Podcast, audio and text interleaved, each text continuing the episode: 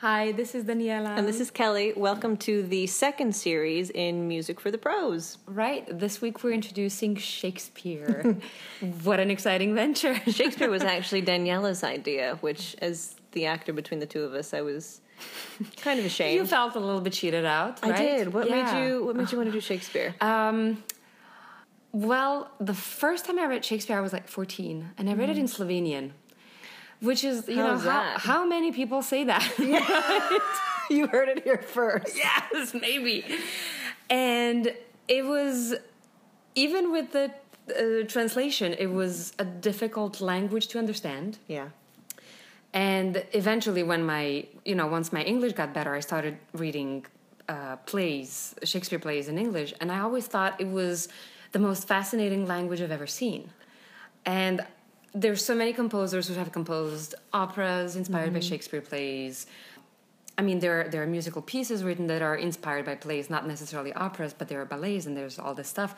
And I always thought it is somehow a challenge of musical creativity mm-hmm. for me to try and encompass what the words present into music. So that was my inspiration. That was why I wanted to do it. I thought if I can understand, if I can understand this language, I will. I can have a better grasp of what the music can express, and what even modern English can express in terms of words. Yeah, yeah, in in terms of structure. So that was. It was a little bit self-serving of an idea, but it was a really uh, a challenging push for me. Right. Yeah. Well, it, talking about challenging and pushing ourselves, when you suggested Shakespeare, what I was thinking of was what I've been seeing and doing in New York over the course of the mm-hmm. last three years. A lot of work with New York Shakespeare Exchange, which yeah. is a wonderful company here in the city. And very recently, the Donmar Warehouse has been producing mm-hmm. these all-female Shakespeares. Yeah. And Harriet Walter, who I worship, wrote yeah. this article for The Guardian, Guardian two years ago. Yeah. About her experience now playing male and female Shakespeare mm-hmm. roles. And she talked about the fact that there's one female role to every four male roles in the canon. Yeah.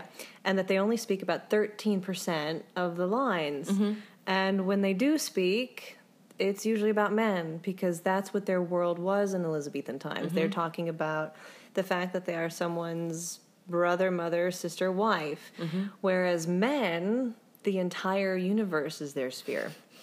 So as a challenge to myself, when mm-hmm. you suggested that we do Shakespeare, I, I asked Daniela, I said, well, can I do some of my favorite male speeches that I'll never, probably, probably never, never get, get to, do. Get to right. do otherwise? And yeah. she said, well, yeah, send me some. So I did. Yeah. I sent you about ten or eleven, and we've narrowed it right. down to a small handful. Right. What we, we will to, say yeah. was that you noticed a pattern of variations between very, very dark and mm-hmm. light. So we start very, very dark and sinister, yeah. and then we get into light and lovely. Yeah, and incidentally, the darkest one was my favorite, right? Yes.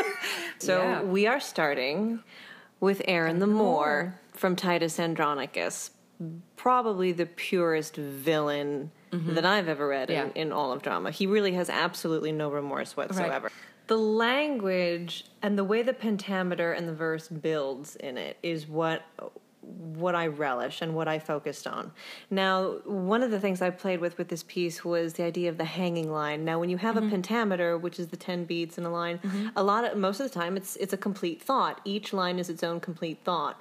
But with Aaron the Moor, yes, most of them are, but then he starts to build. He doesn't really complete his thoughts, especially when he starts talking about the sins that he's mm-hmm. done. Mm-hmm. Each each sin is its own ten beats. Mm-hmm. And and then all of a sudden it takes two lines to give the scope of one of his mm-hmm. sins.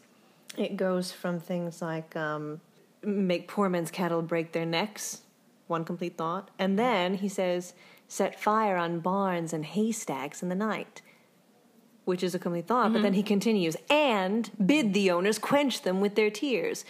So then, right after that, it takes six lines for mm-hmm. him to talk about his favorite terrible thing that he ever did. So the whole piece sort of grows like a storm. Yeah. And then it ends with sort of the aftermath. Right, and Dakota. Again, he's not sorry, and the only thing that he regrets yeah. is that he can't do so much more. Right. So what were you thinking of with the music?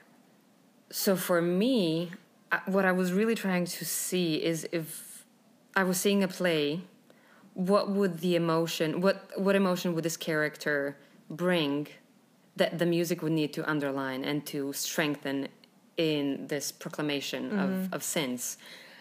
As there is a rhythm, and I feel like there is a constant drive in the entire um, in the entire text that we've chosen, I thought we should have an ostinato line in the bass, mm-hmm. so that the bass never really changes. The only thing that changes are the colors sort of in the right hand, in the harmonies, and the melody that changes with how intense or indifferent, I guess is the right word, mm. um, the character would feel, and sort of try to embellish that and to bring that out to life.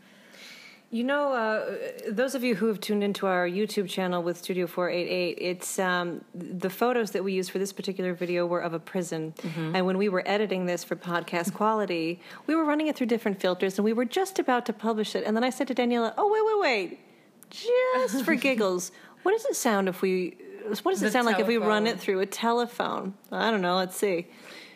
And our Magic. eyes, our eyes just got so big. All of a sudden, going with the prison theme, someone was behind a glass, not sorry for what they've done.